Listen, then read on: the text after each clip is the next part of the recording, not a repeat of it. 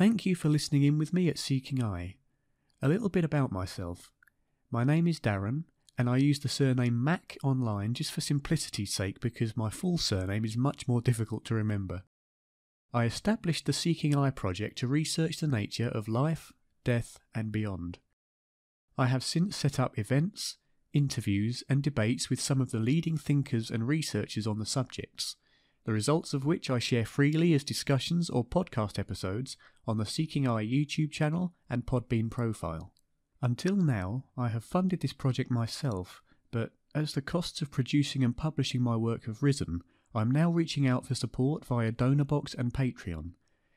If you support Seeking Eye monthly through Patreon, you will receive certain rewards depending on which tier you sign up for. You can donate to the project via buttons which you will find online at seeking-i.com. You can also find the links to both of these in the description beneath each YouTube video and Podbean podcast episode. Of course, there is no obligation, but all donations will be gratefully received and used exclusively to improve this project. Thank you very much.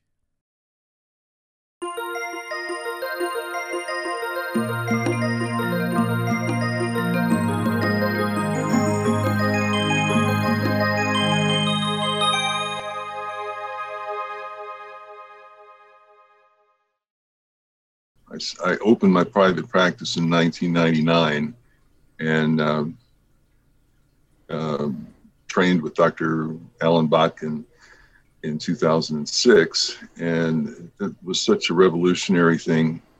Um, you know, that's pretty much grief and loss and trauma has been my, my focus ever since then. And this is the, really the best tool that I have found um, since I started practicing back in 1983. So it's just really taken over. Mm. So I, IADC is induced after death communication, isn't it? That's um, right. I believe it's it's a, a, derivative of, of REBT, which is rapid rapid eye EMDR, I, eye movement EMDR. I don't Yeah. know what REBT is. Yeah, we've got all sorts of acronyms floating around. So eye movement desensitization therapy, isn't it? ID, uh, eye movement desensitization and reprocessing Reprocess. is the full name. Yeah. Mm-hmm.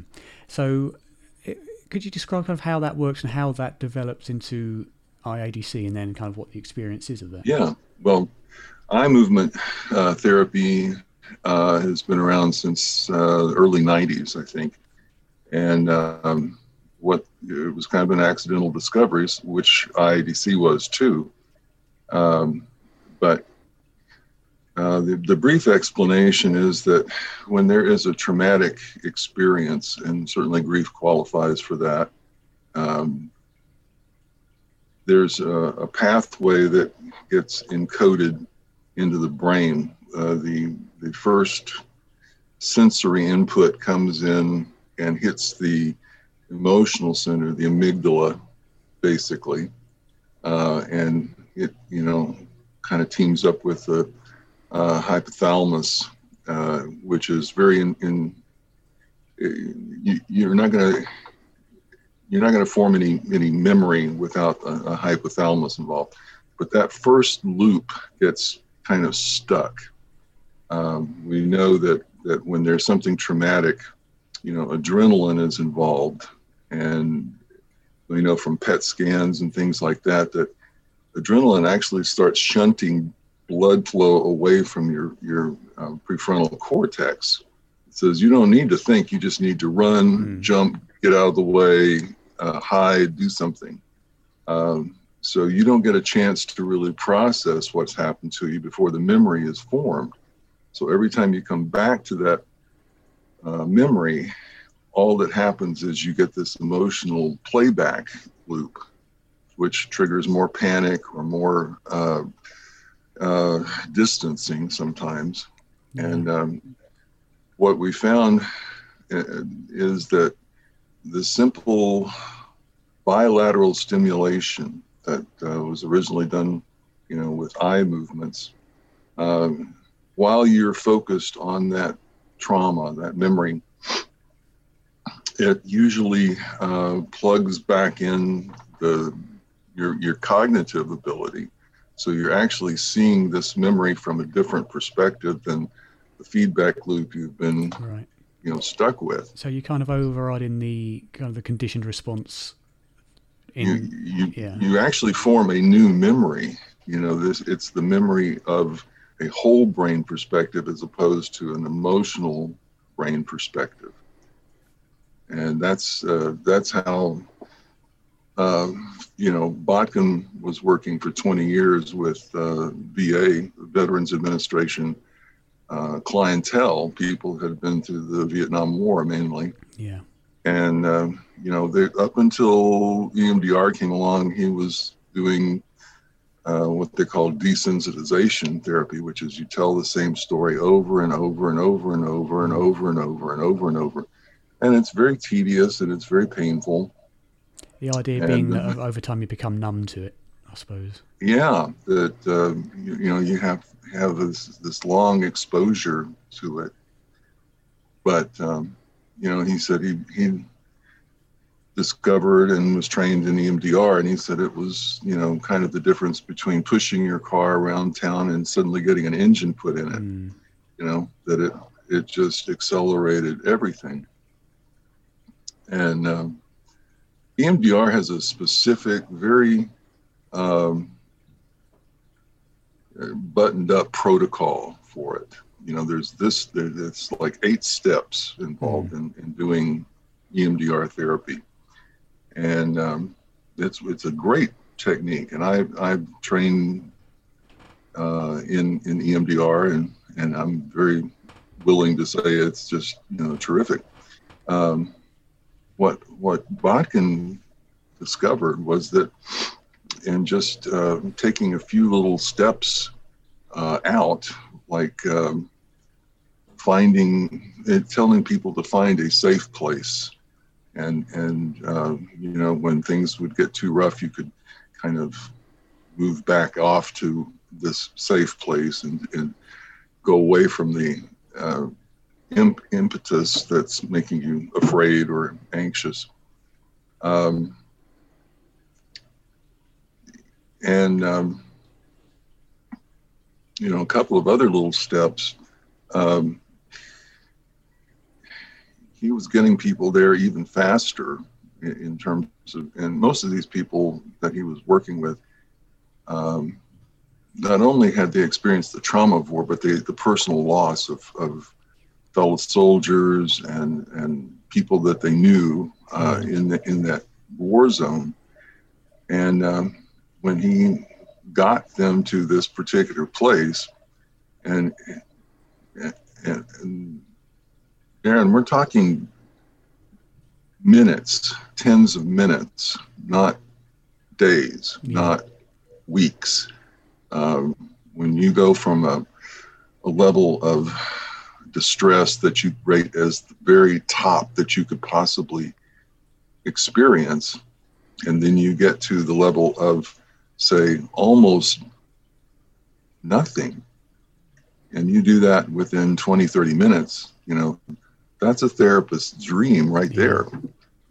But um, what he what he discovered quite accidentally uh, was that when people got to that point and they were thinking about the loss of that person, uh, they were re-experiencing that person in real time in his office. And he first, you know, thought the first guy that did that was oh, I'm, you know, latent schizophrenia or something. Um, but it kept happening over, uh, you know, all his his clients and all of the, you know, the years that he kept doing that. And then he started training other therapists to do that in the VA, and they had the same experience. And then he finally left the VA and went public with it. And, and uh, we've, you know, tracked that uh, for the last, I don't know, 16, 17 years. And uh, that phenomenon continues to happen at a rate of about 75 to 80%. Of that, of that very speedy recovery through this technique? Well, it, and and what I mean by the 75, 80% is that 75, 80% of the people that have the uh, tr- treatment um, have an, a, an experience or re-experience or reconnection with the person they lost. What that's one of the things I, I really enjoy about this is that even the people that don't, and for me that's been very few, have that experience. What they do leave with is this sudden and amazing reduction in the distress that they're walking around with. So even if they don't have this experience, it seems a lot more effective than standard EMDR by itself. Um, I think it's more efficient. I don't. I don't know that it's any more effective, but um, it you know cons- compared to other methods that that I have uh, been exposed to and tried as far as traumatic experiences or, or certainly grief, uh, it's uh, it's just really uh, amazingly good. Mm. So, of course, the fundamental question then regarding um, induced after-death communications is: is are these people really seeing these deceased people, are really communicating with them, or is it simply a a hypnotic kind of not hallucination, but a hypnotic kind of state that they're in, and it's bringing the, their images from their own mind? it's you know it's certainly and that's the nice part of it i mean you can walk into uh, a session and just be you know very convinced um, atheist and say you know that's not possible so that, that's not going to happen. And even if it happens i'm not going to believe it. Um, you still have the experience. And then you do like any other experience you have you get to do with it what you want. And uh, there's there was a an aborted um, documentary that was um, made a long time ago with Dr. Botkin. I think it's called Healing After the War. And uh, I think you could have, I think you can still find the trailer for it on YouTube or something. And one of the veterans that they interviewed said, you know, um, it, people have asked me, was that real? And I said, and I tell them, it doesn't matter. It doesn't matter. You know, when you experience it, it works. Mm. And I'm very happy with that. And, pers- and personally said, yeah, I think there's a piece of your brain that's, that's, uh, you know, wired up to heal you. And uh, we found it. And so that, that's, you know, that's been Botkin's uh, answer for years and years. I'm not going to tell you what it is. You know, you. It's like any other experience you have. You have to make meaning out of that. And um, you know, my personal experiences uh, prevent me from, you know, absolutely being on board with that because I've had too many after-death communications that were real, meaningful, and uh, spontaneous and um, you personally, me personally, yes. You know, in fact, that's how I set up my practice to begin with. Was that after many years, uh, first first as a pastoral minister and then as a psychotherapist, um, what I noticed was that when people would come in for almost all of their distressing uh, problems, that the majority of them included or were you know induced by unfinished business with people that weren't there. I said that's just um, kind of a given that first of all we don't grieve well we don't grieve completely and there's just uh, a lot of fallout from that mm. so when i met my my wife um, And one of the first things, I think it was our, our first date actually, um, she said, "Graham, I need to tell you something. And I went, oh, geez, what's this going to be? You know, I'm, I'm hung up on my ex husband, or, you know, I only vote Republican, or, you know, yeah. I love country western music, or, you know, some deal breaker like that for me. And uh, she said, uh, no, um, dead people talk to me. And I went, oh, well, at least it wasn't those first three things. So I guess we're home free here, you know. she is a world class medium. She is astoundingly good. Um, it was on our third date that um, I brought a book with me to see her. She picked it up and said, This isn't your book. And I said, Well, it was given to me by a, a friend. Said, Is your friend dead? Yes. Did he shoot himself in the head? Yes. Was he left handed? Yes. Was his name Don? Yes. Was he married to Barbara? Yes. Well, he says there was another note that she didn't find, and she want he wants you to call her and tell her where to find the second note. And I did, and she did. And in basically those 30 seconds, you know, the world changes. Yeah, oh, I can imagine. Um, you don't, you don't, but um, when I set up my practice after we got married, I said it would be really nice. I was I was trained as a as a family systems therapist. That was my major, uh, you know, area of focus. Thrust, yeah. and uh, I said, you know, one of the early pioneers in this in the family therapy world um, would not see you as an individual unless you brought three generations of your family with you because he felt that was the only way to know who you really were. Mm. And that, which is pretty inconvenient, and insurance really doesn't like doing that much. Yeah. Uh, but in most cases, you know, when you're dealing with adults, there's a lot of people who aren't going to be physically available. Mm. So um, I asked her if she would uh, join me and you know be a consultant with uh, a lot of these cases uh, for a lot of the unfinished business, a lot of the uh, abuse, a lot of the uh, not just grief, but uh, you know the remnants of, of you know some terrible family interactions that that are hanging around, and mm-hmm. she did. And so she, so, so she brings through the deceased. Um, yeah past yeah. family members. I see. Exactly. Because they can't physically be there. Mm. Yeah. So, and um, so we did that for about seven years, and then uh, IADC came along, and um, so we and we did some experimenting. Uh, once once we did that, I had one IADC client. Uh, she all she knew, all my wife knew, was that she I was seeing someone didn't say male or female or anyone. I was up in the office at this particular time. And um, she said, Well, I'm going to do a blind reading for this person.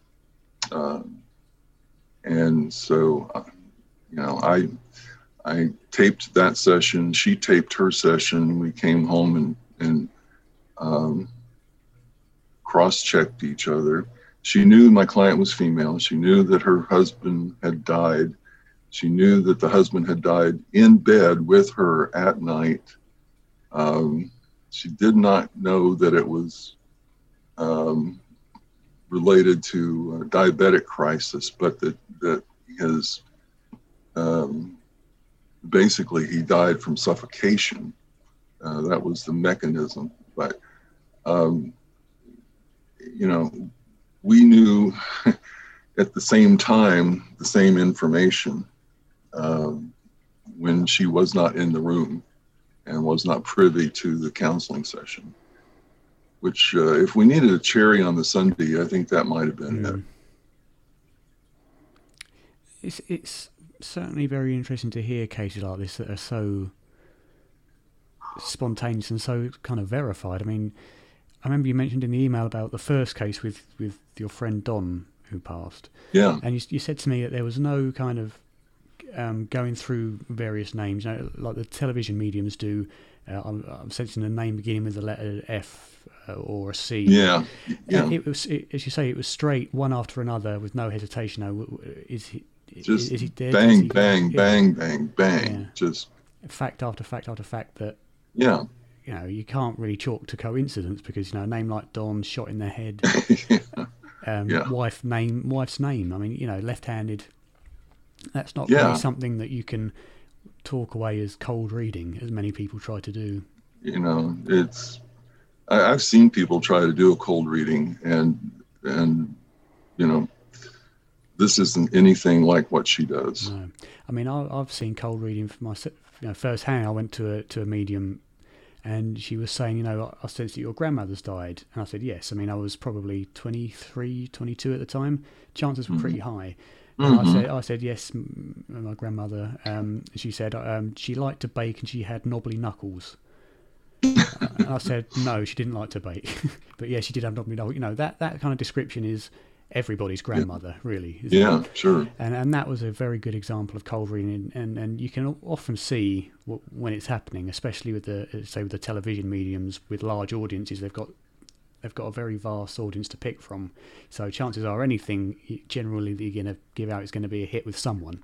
yeah when when yeah, as in your example, when it's one to one and it's instant, instant fact after fact after fact with no miss, that's when you start to, especially obscure things like the name of his wife and yeah You know. his name, you know, you know, things like that. This that's the sort of thing that I take more seriously, and that I think everybody should.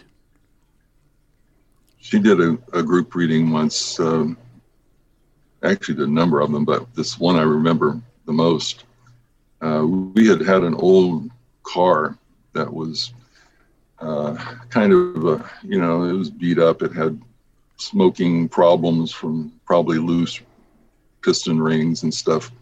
And uh, what we found was that um, there was a, a government agency here in north texas that would help us repair the thing with uh, I think a very substantial monetary. They wanted to clean up the air in our in our cities, and uh, they it was called the North Texas Clean Air Association, and I think they gave us like seven hundred dollars to get our car repaired so that it wasn't polluting the air as much. And uh, she, the night she did the the group reading, she said, um, and I had never heard of this group. You know, this is a very specialized thing that uh, we looked Yeah. into. You wouldn't know unless you needed it. Yeah. Yeah, And she says, Who here has been to the North Texas Clean Air Association? And I went, Oh my God. you know, this is the most esoteric thing you could come out with, yeah. you know. And this guy raises his hand just immediately. Um, and he says, uh, You had a son pass? Yes. It was very sudden? Yes. Um, was it suicide? Yes just you know mm. yeah, stuff that that um, just seemed rather obscure and and almost random you know but Mm. this is this is how they got it by the way speaking of of things that came out um, your name is darren it is. um, before we were married, we were sitting one evening watching television, and she just suddenly turns to me and says, Graham, who is Darren? And I said, Darren was a little boy um, who died. Uh, I was uh, the pastor of uh, church Still alive. Yeah. and um, my son, who was very young at the time, and he was two, and and we had a a little girl in the church that was taking care, uh, watching the watching children in the afternoons. Um, Darren was one of the kids that was playing in that house, and um, my son was there, his brother was there, and Julie was uh, doing, you know, just having a wonderful time with him. She was balancing on on her. She was lying on her back, balancing them on her feet, and kind of launching them Mm, off. You know, and they just loved that.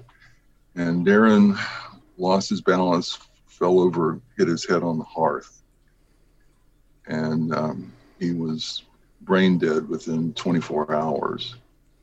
And um, it was really the the first um, child that I had ever done a funeral service for.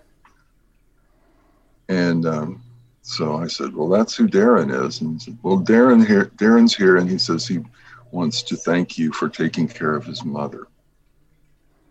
And um, in subsequent um, sessions, uh, she said that Darren was the guide who would bring children to um, their parents when the, when she was having readings with them. That she they he was kind of a doorkeeper, but uh, yeah, that's kind of a uh, you know that kind of makes the world a different place.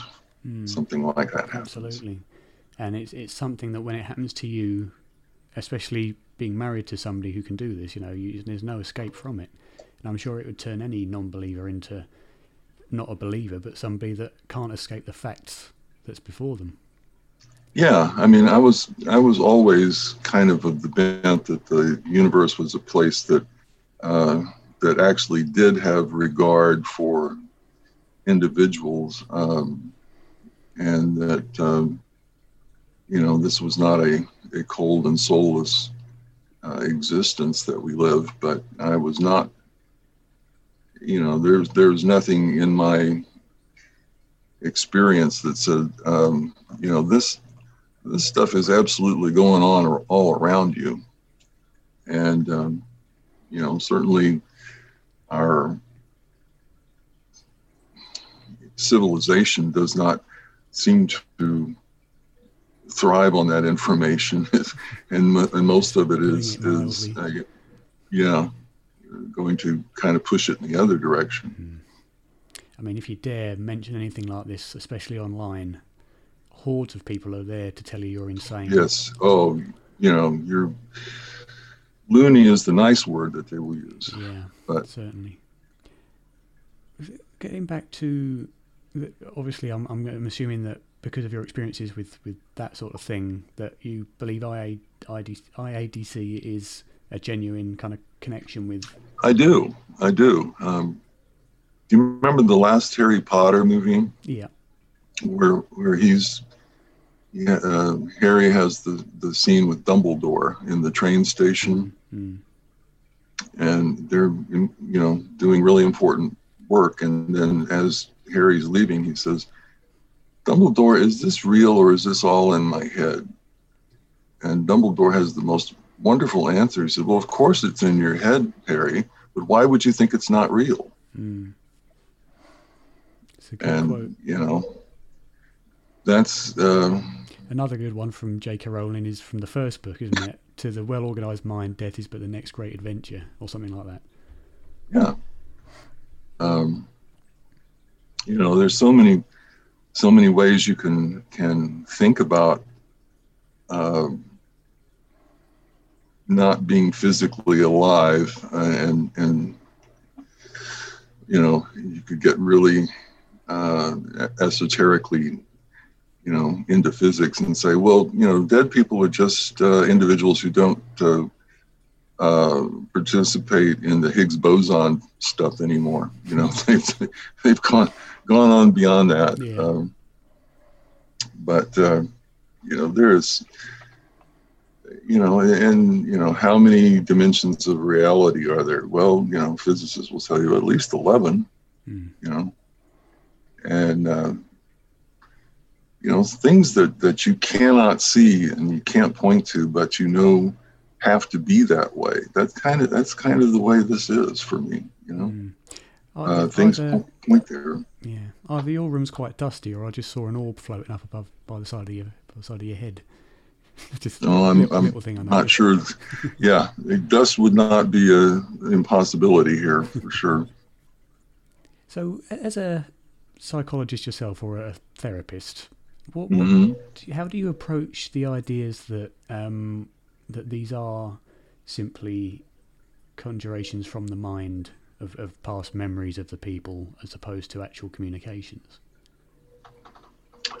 Um, you know, like like I said earlier, I don't I don't have the right to interpret somebody else's experience. You know, that's what your that autonomy is about, and that's and and uh, what I what I always think therapy is in in the larger sense is um, most of the distress that we come into is because we live in a very cramped reality um, that needs to be enlarged.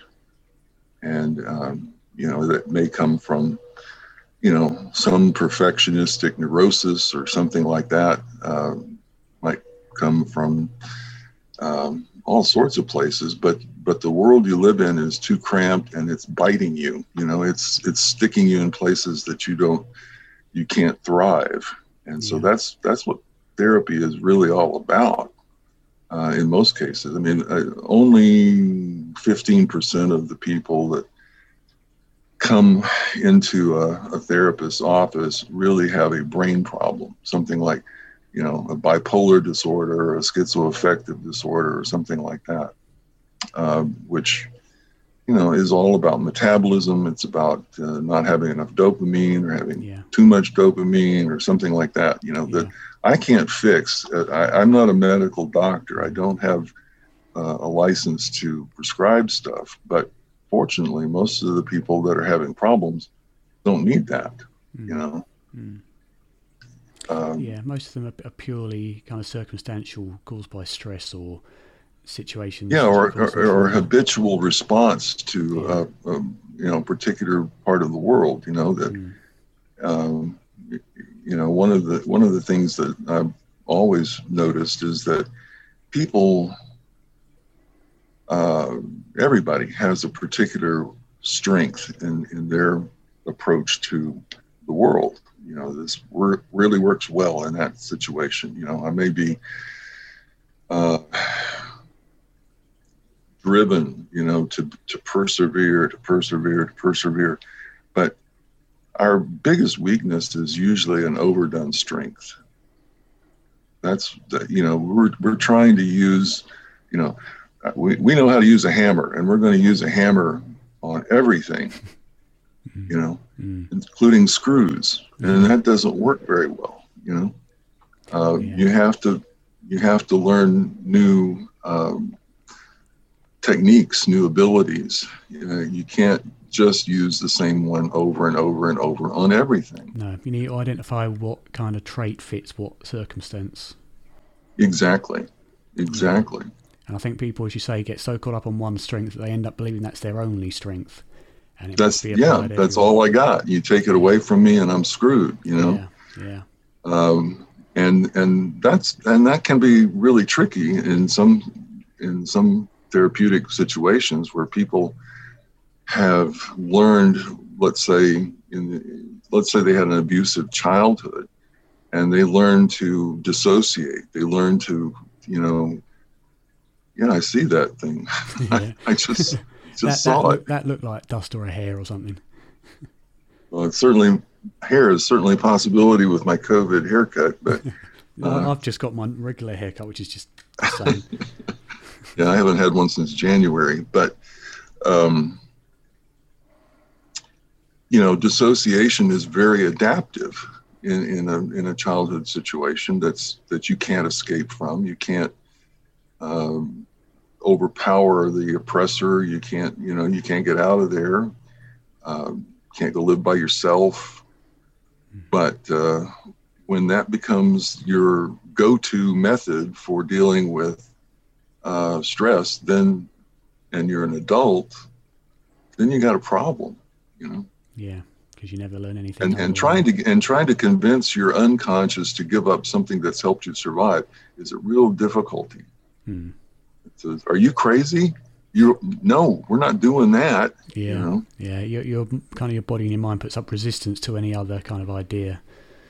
So to reinforce that core belief or that core mm-hmm yeah, the technique.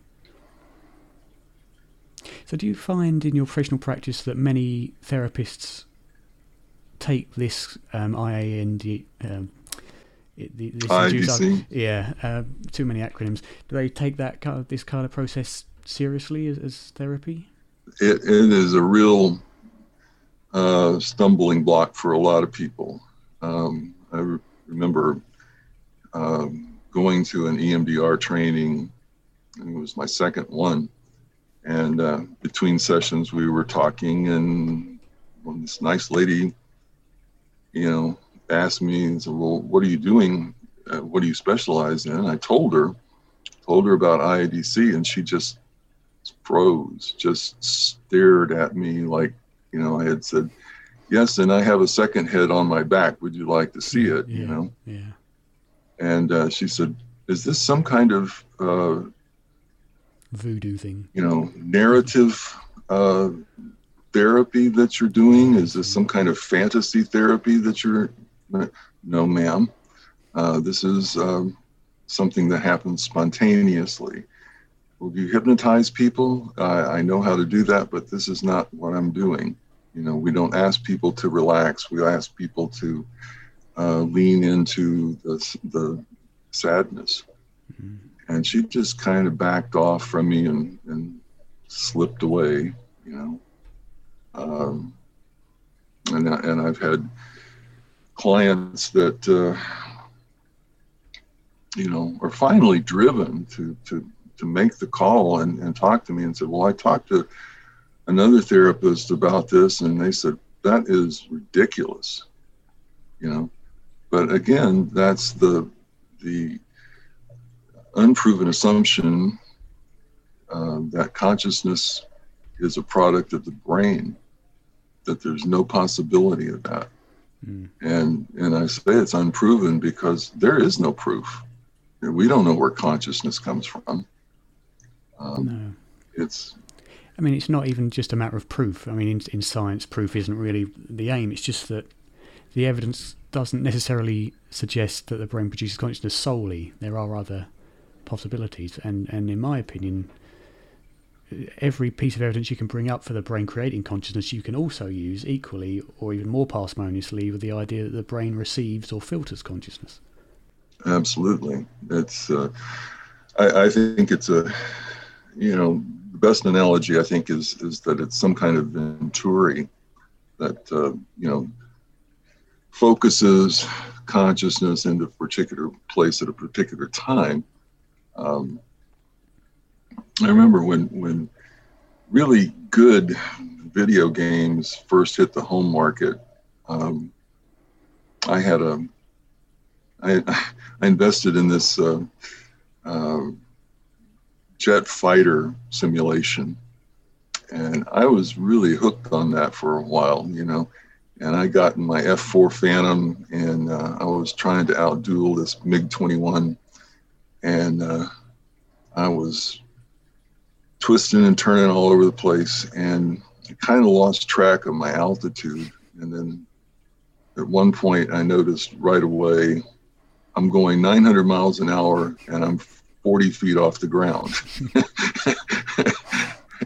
I've done that And I was- I was really quite shocked when the screen turned black why I wasn't feeling intense deceleration trauma yeah, yeah. you know, because I had invested that interface, you know, yeah. with reality.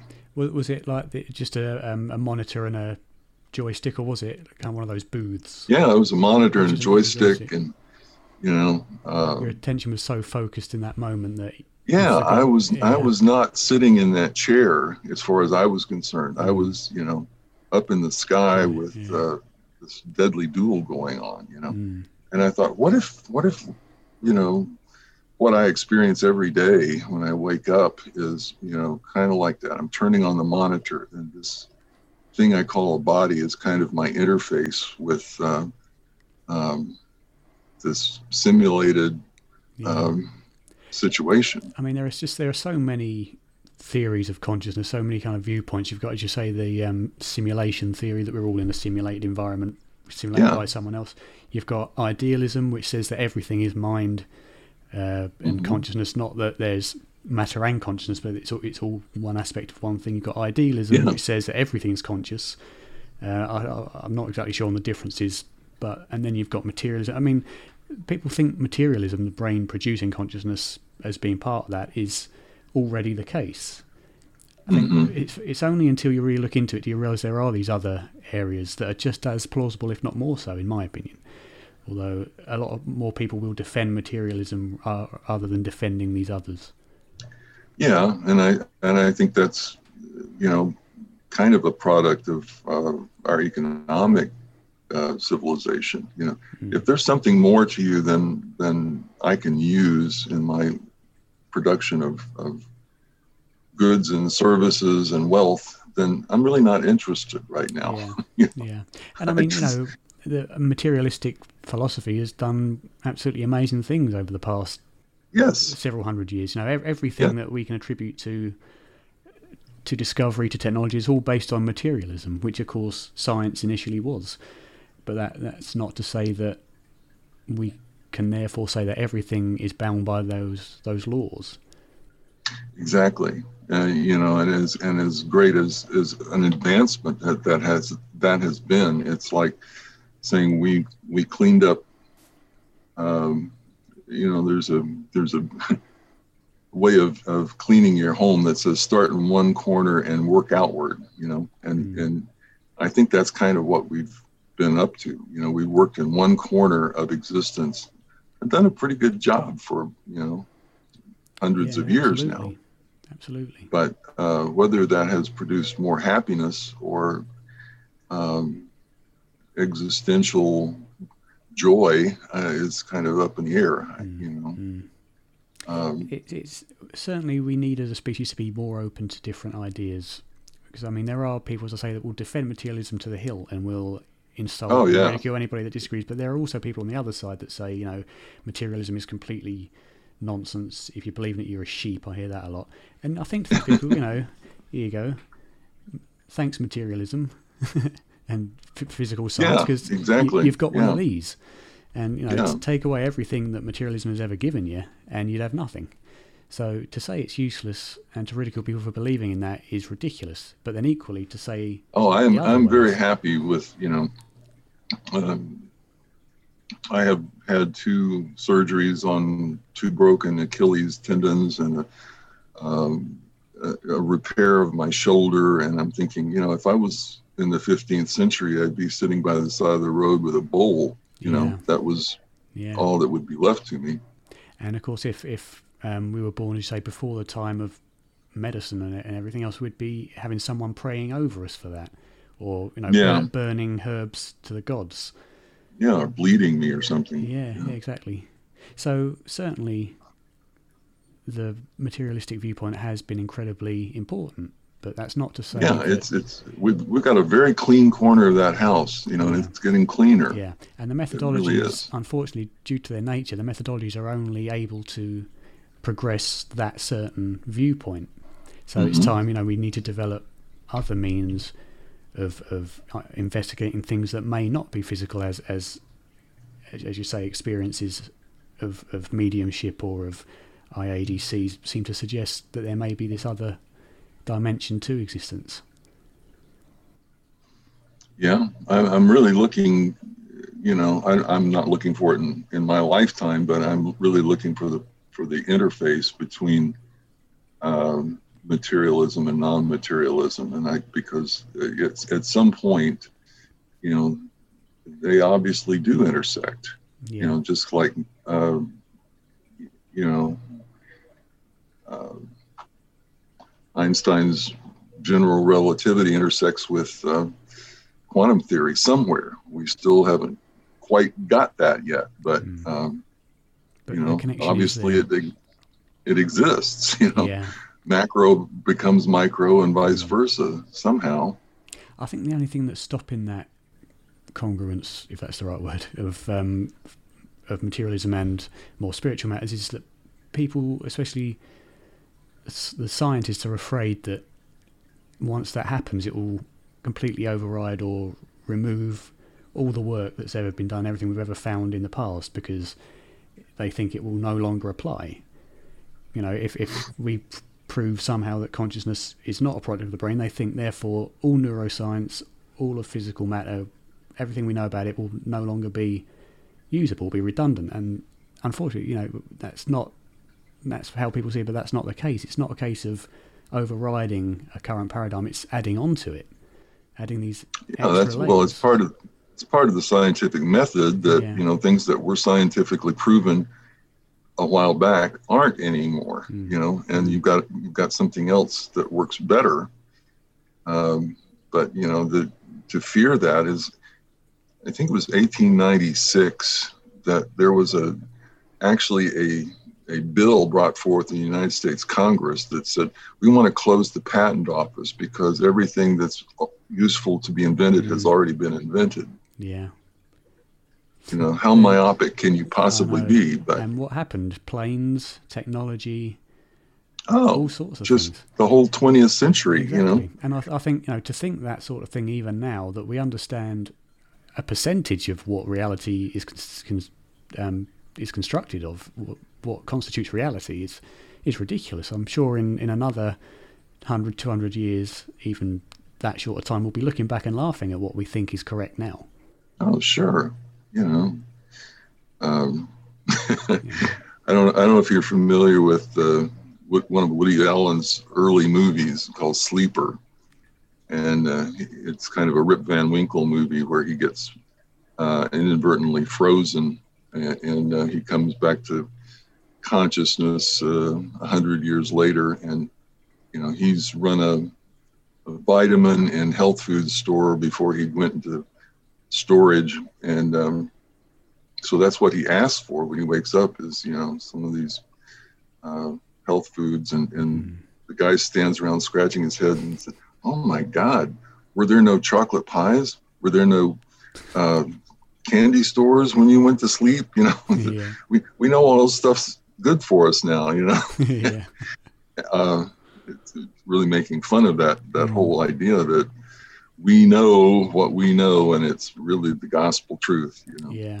And you know, even in terms of science itself, the methodology that we take take as as the best now, like empiricism, repeatable, testable, predictable mm-hmm. hypotheses, and things like that, they you know they work. We know they work, but to think that they are the only means of gathering useful information about the way the world works, you know, science is a process of development, and there are phenomena that seem to challenge that method now because that method cannot tell us why near-death experiences take place when the brain's flatline. It cannot tell us how no. mediums can pick up verifiable information. All we can say is that doesn't happen because our methods don't cover it.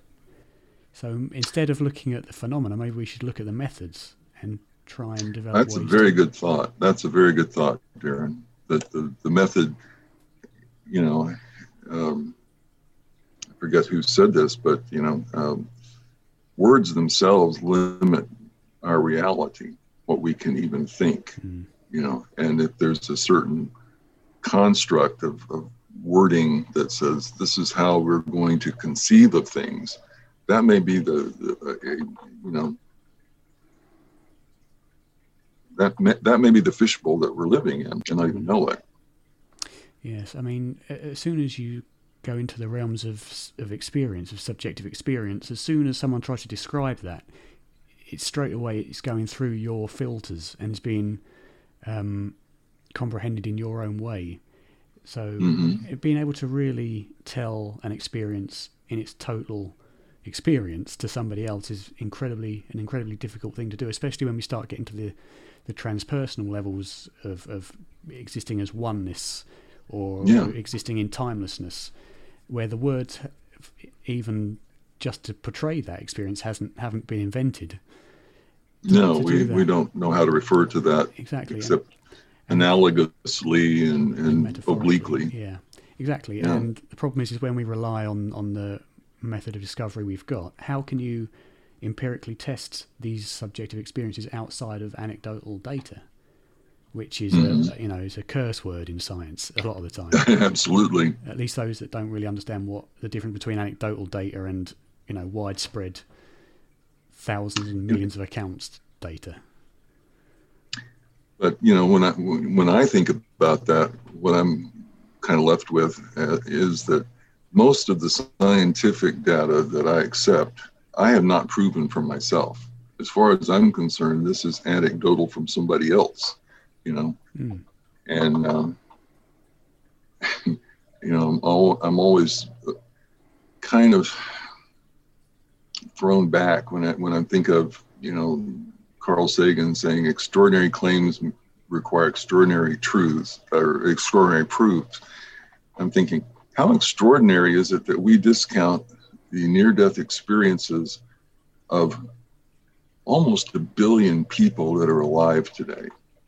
You know, mm-hmm. how what would you have to, you know, what proof would you have that a billion people are just fucking lying to you? Yeah. You know, that just yeah. makes me sick. And it, it, one thing that annoys me is when people say near death experiences aren't evidence because they're anecdotal. And anecdotal data is, you know, I had this experience, therefore I believe every experience is like this. That's based on one anecdote. You know, when you've got millions, uh, you know, they think 20 or an estimate is up to 20%, isn't it, of the population have had these experiences, which is, as you say, one billion people. Yeah, that's for, a, you know. yeah, and including those that have that are third party verified perception uh, perceptions. Yes. That to me yes. takes it well beyond the range of what can be reasonably called yeah, anecdotal. It's, if it's three people in, in Iowa, then I may, you know, say I'm going to pass on that. But yeah. you know, when it's all over the world and in every culture, whether it's uh, advanced or third world or even primitive, uh, you know, you got the same elements. Yeah. Now that's that that's just right. doesn't that strains any kind of credulity that says, you know, oh, this is just all made up or yeah. And i mean there, there are differences in the cultural experiences of in there are there are but as you yes. say the core foundations seem the same. It's the way they're interpreted. I mean for example it we, seems it seems that in asian culture there's no life review which whereas that's a big part exactly. Of, yeah. Which is curious although we wonder if there is a life review but it's experienced in a, in a different way. And i think bruce greyson has, has done this. I don't know exactly the details of, of whether there is or not a life review in a different form but i'm due to have a chat with him so that's a question i need to ask him oh with dr Greyson? yeah, yeah. very nice yeah i i um I did a talk for um, IANDS a few years yes, back. Oh, you saw that? Saw. Yeah. And he was there, um, so I got to meet him. He was very, hmm. he's, he's very interesting fellow. Do you find that? Um, have you ever had somebody who's come in, say, who is strictly a materialist or strictly mm-hmm. doesn't believe in anything other than what's here. You know, when your brain dies, mm-hmm. you dies. Who've had um, a session of IADC and have changed their mind as, as a result. Um, I personally, I have not. I have not had anybody, um, you know. Now I have had people come up to me after um, some of the sessions my wife has had and said, you know, that changed my life. And I said, funny you should say that, you know, me too. Um, but that's one of the problems I think with uh, with IADC is that the name will scare off a lot of people. You know, yeah, I they don't they'd be quite freaked out by the thought. Yeah it's like i'm not going to go do that. That's crazy you know? Mm. and and i've all i've all that was my first thought when i heard it. It's like well why do you call it that? And it turns out there's not really a good reason to call it that you know because a we're not inducing anything and um, b what we're focusing on what we do as therapists is channel people into their core sadness that's that's the whole meat of the process you know? Yeah. Most yeah. most of the time people get lost thinking about oh what's going to happen to me now or i'm so angry at this doctor or that you know family person or i'm so guilty that i didn't see this coming.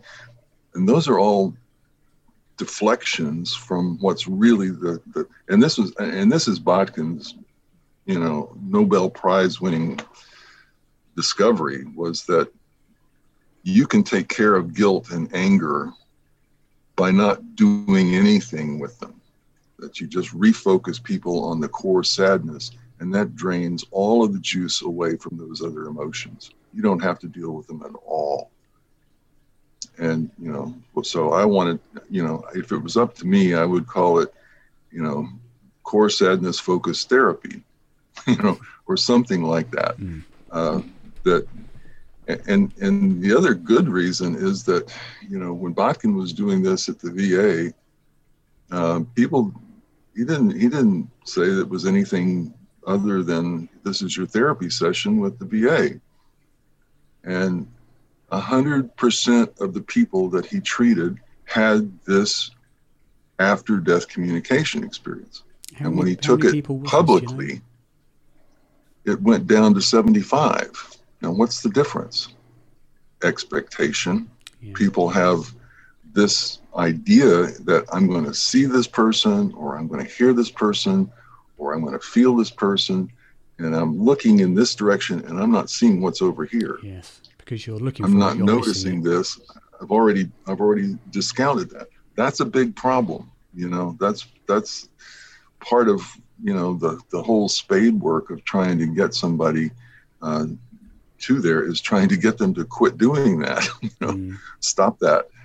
Um, and sometimes you can't. It's it's like telling people, you know, don't think of a pink elephant or something. Yeah, you know. Yeah. Um, so you found so he found that when people went into the therapy expecting to have these um, communications, that's when they didn't seem to have them. Not as often. They really don't. You know, because um, you yeah, as there's some place in, in Botkin's book where he talks about having a, a session with a, a, fellow who he thought had a particularly good connection with his uh, deceased brother. And he said, Do you mind if I ask him a question? And the client said, Sure. And he said, Well, ask him what he thinks about IADC. And they did another set, and, and client says, Well, um, my brother says he thinks it's fine. Just remember, we're in charge of it, not you. Yeah. Yeah, we, and and yeah, we're not we're not doing anything except okay, getting people to a place we know they can be receptive mm. uh, to what's already there. Mm. Um, my analogy is, uh, yeah, we starlight is very real, and it's and it's all over the place.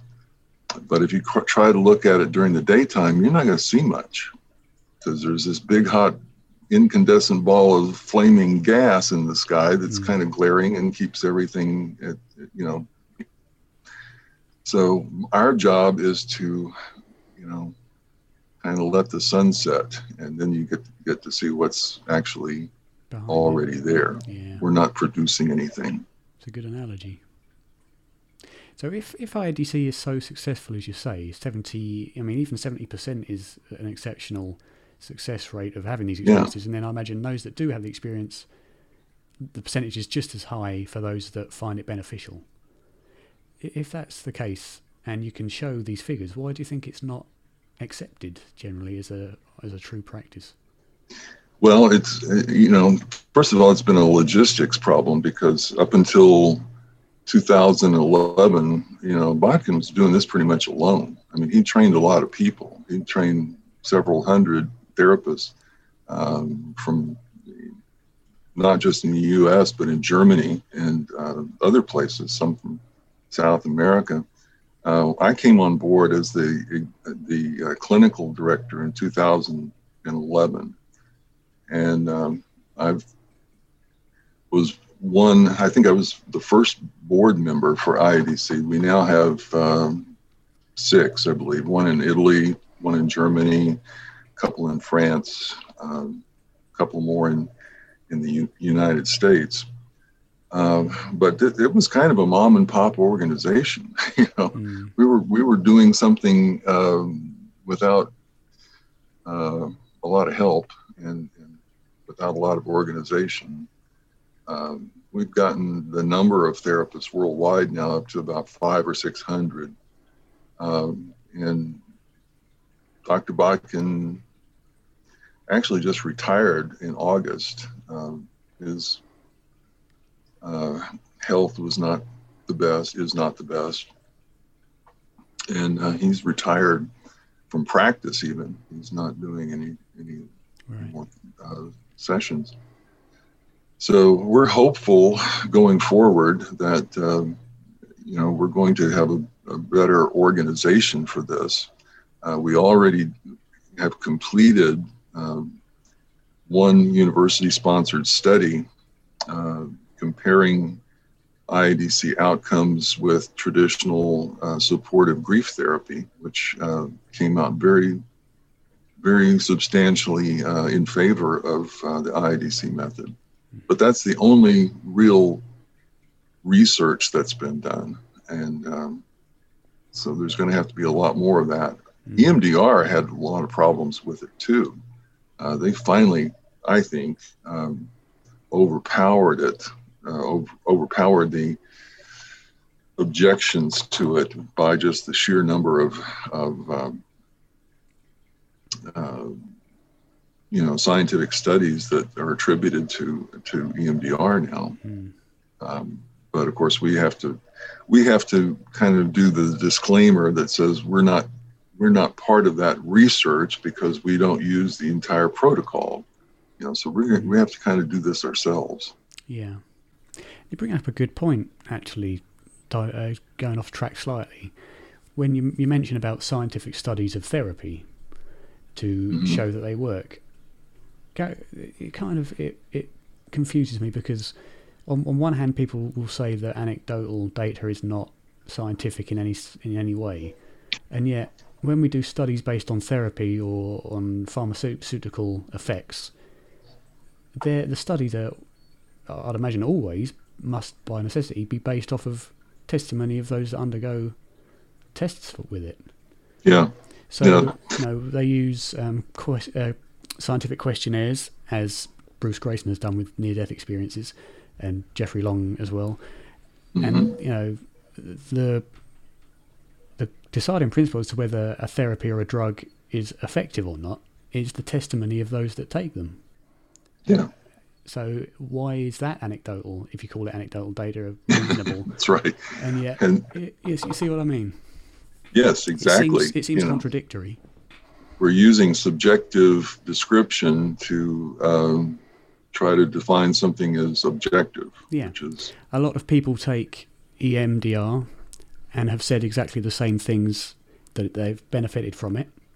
A lot of people have taken the COVID test, or the COVID um, vaccination tests trials, and they've all come out saying effectively the same things, which is why they've now got this um, list of whatever side effects or possible um, adverse mm-hmm. effects. And it's the same with any vaccination. You know, the only reason we know what the flu vax, what side effects that can cause, is because a lot of people have tested it and they've said the same thing.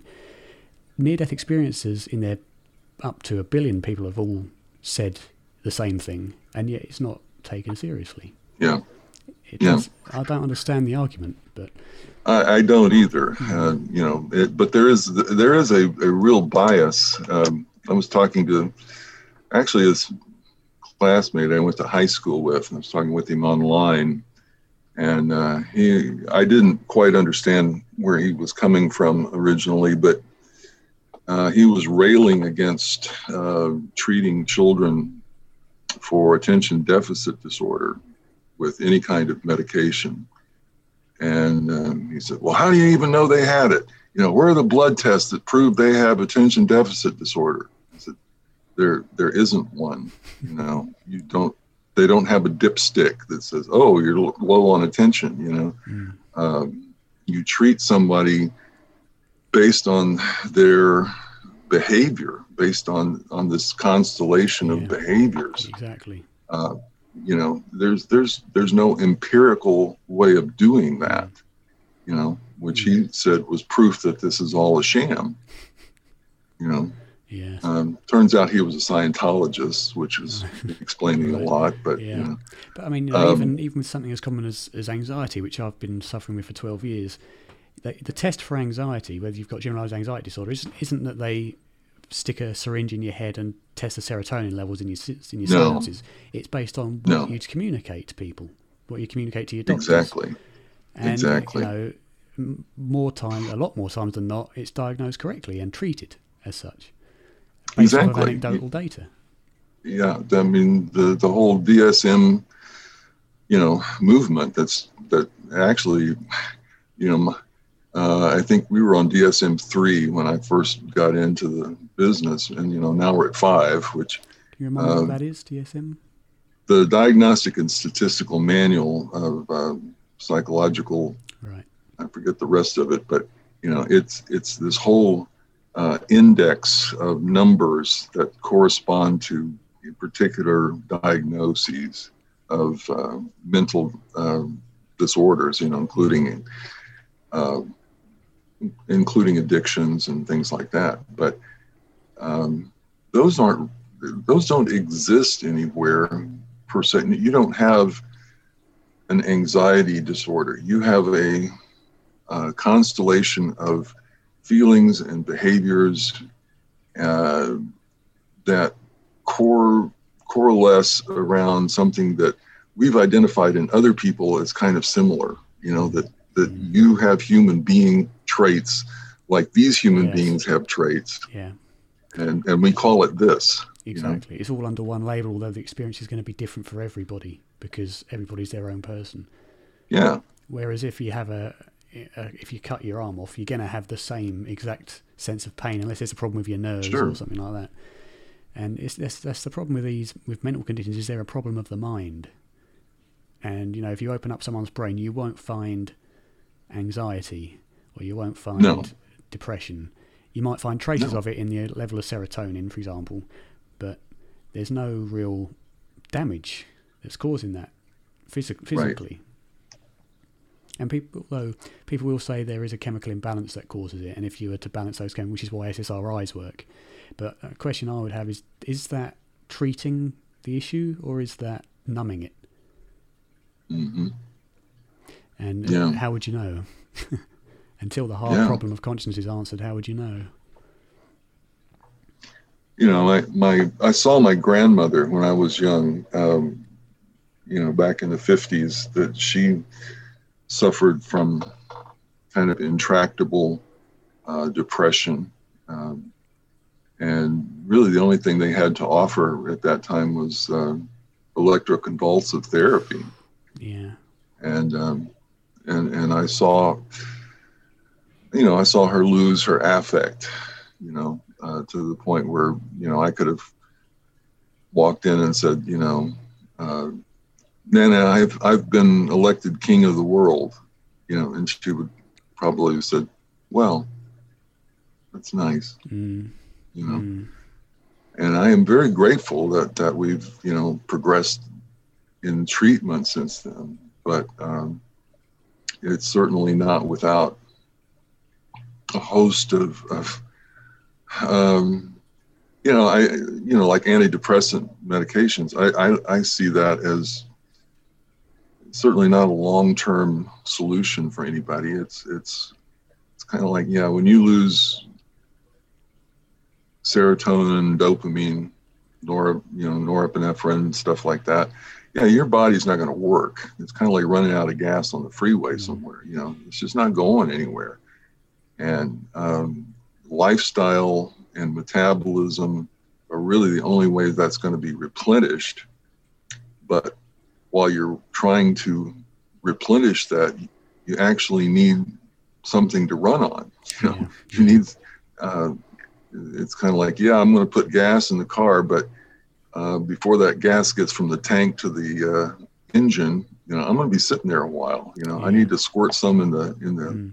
Fuel injector or something Yeah, I don't know if that analogy would, would work exactly because you know the SSRIs and these other drugs dopamine, they don't kind of they don't give extra serotonin. They they just prevent. no they, they they help the body retain a certain amount of it it that it Exactly. naturally produces.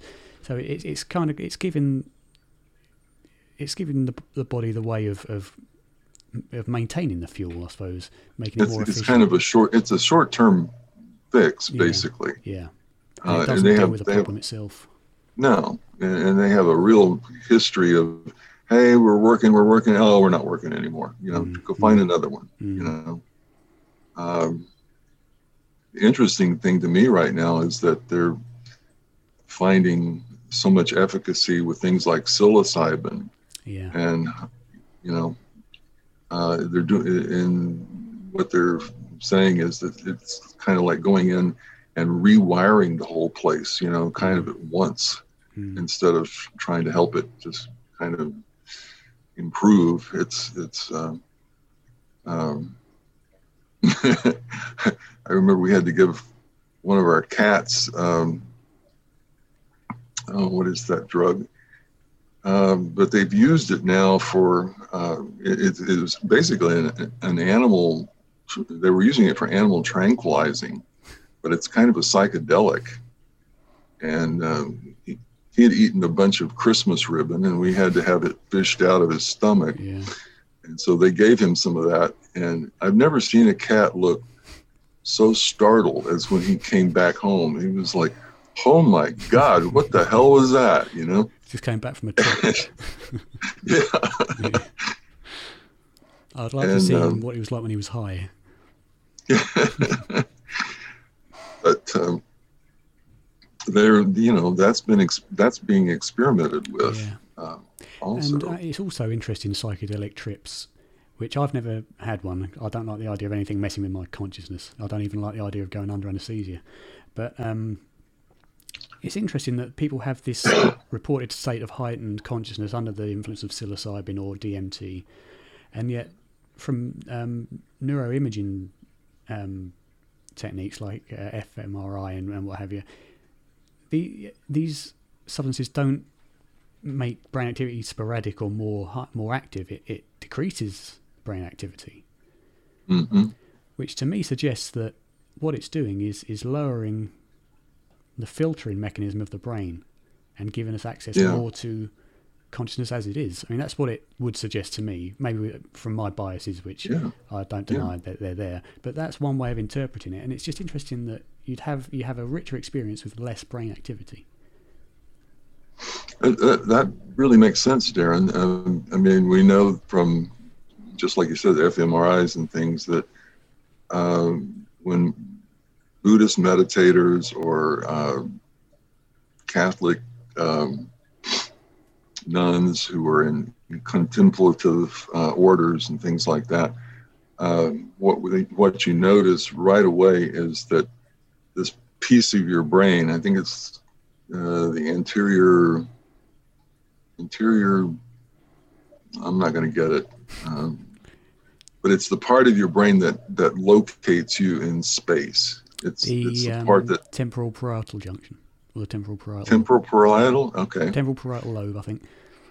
but it's the part that lets you reach out for a coffee cup and and actually snag it instead of going oh it's Yeah. not there it's not Yeah, there Yeah, You know, it locates you in the environment that turns off you know and and you know people say you know i feel oceanic or i feel at one Mm. you know and you know yeah So, certain yeah. people say well that's a that's a brain dysfunction no Exactly. maybe that's the way it's supposed to function and exactly. you know So in que- order the- to The question is: is, Yeah, is, no- is, is the disorder of that particular thing causing that illusion, or is it turning off its filtration system and letting you see what life really is?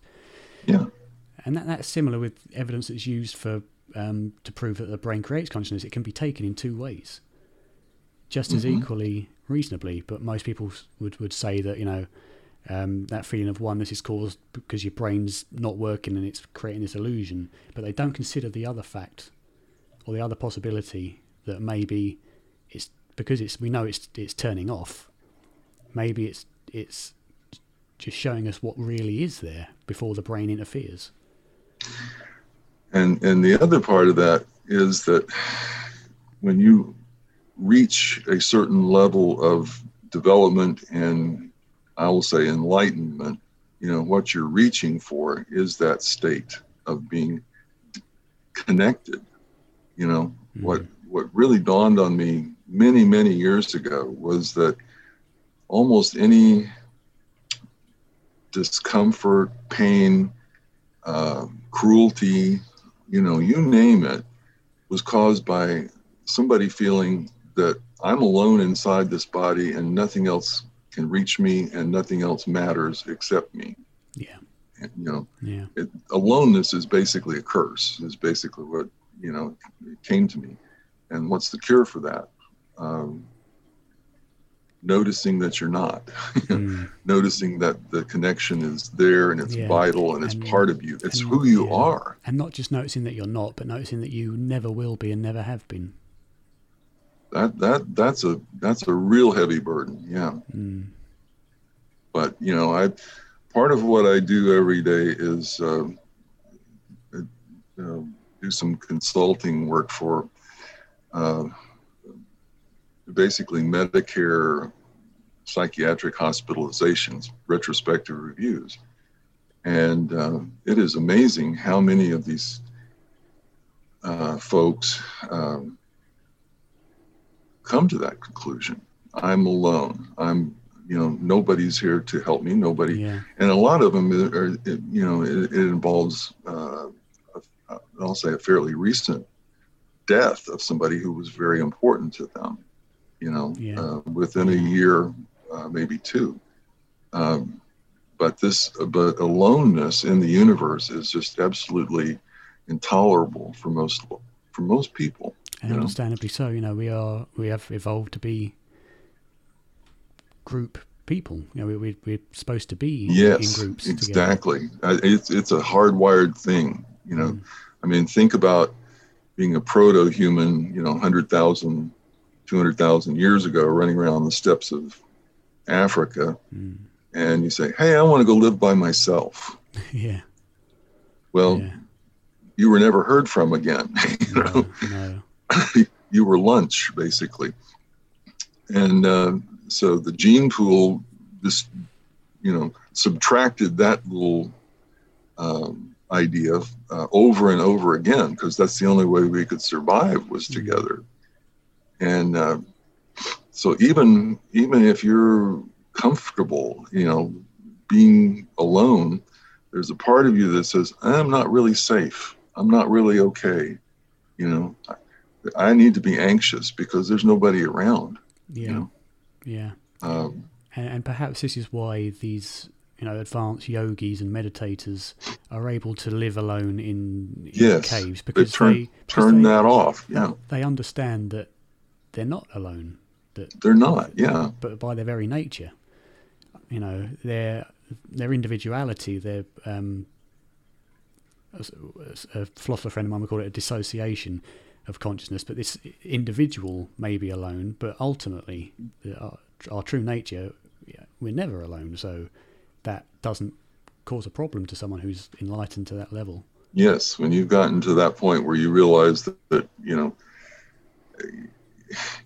you know, it, it's funny when you watch little children and they're learning object constancy. You know, um, I, I remember my son, who's of course now 44, but you know, uh, when he was old enough to walk and he'd go play in his room, you know, he'd come toddling back out in about 20 minutes and go, "Oh, you're here again. That's so great." you know, wonderful. You know, um, but over time, you know, he begins to understand that we're still there even when he doesn't see us. Yeah. Yeah. And and peekaboo is not in, in an enjoyable pastime for him anymore. No. you know, No. No. it's like, oh yeah, here you are again, great. You know, but um, that's kind of what we're up against. You know, um, we're we're develop we we are kind of tasked with developing the situation of of uh, recognizing our non-aloneness, even when it is pretty evident to us. Mm. And I think, as I'm sure you've you've probably come to believe as well in your line of work, is that.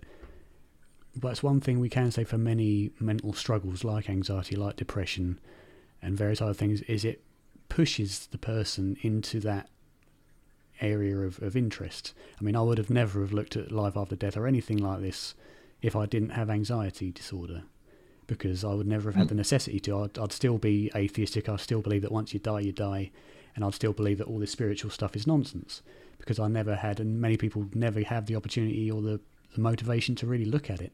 So in in that way, you know, that's. I, I think yeah, I think that's a kind of a cultural ditch that we're in. You know, for most people, looking at that is is kind of like a.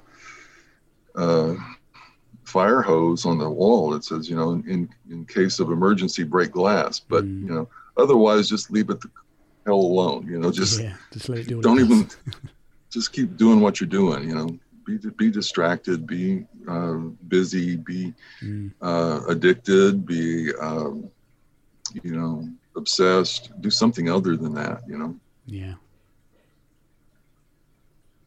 So do you think if IADC techniques were brought into the more mainstream area of, of um, counselling, do you think that would be a huge benefit to the population as, as a whole?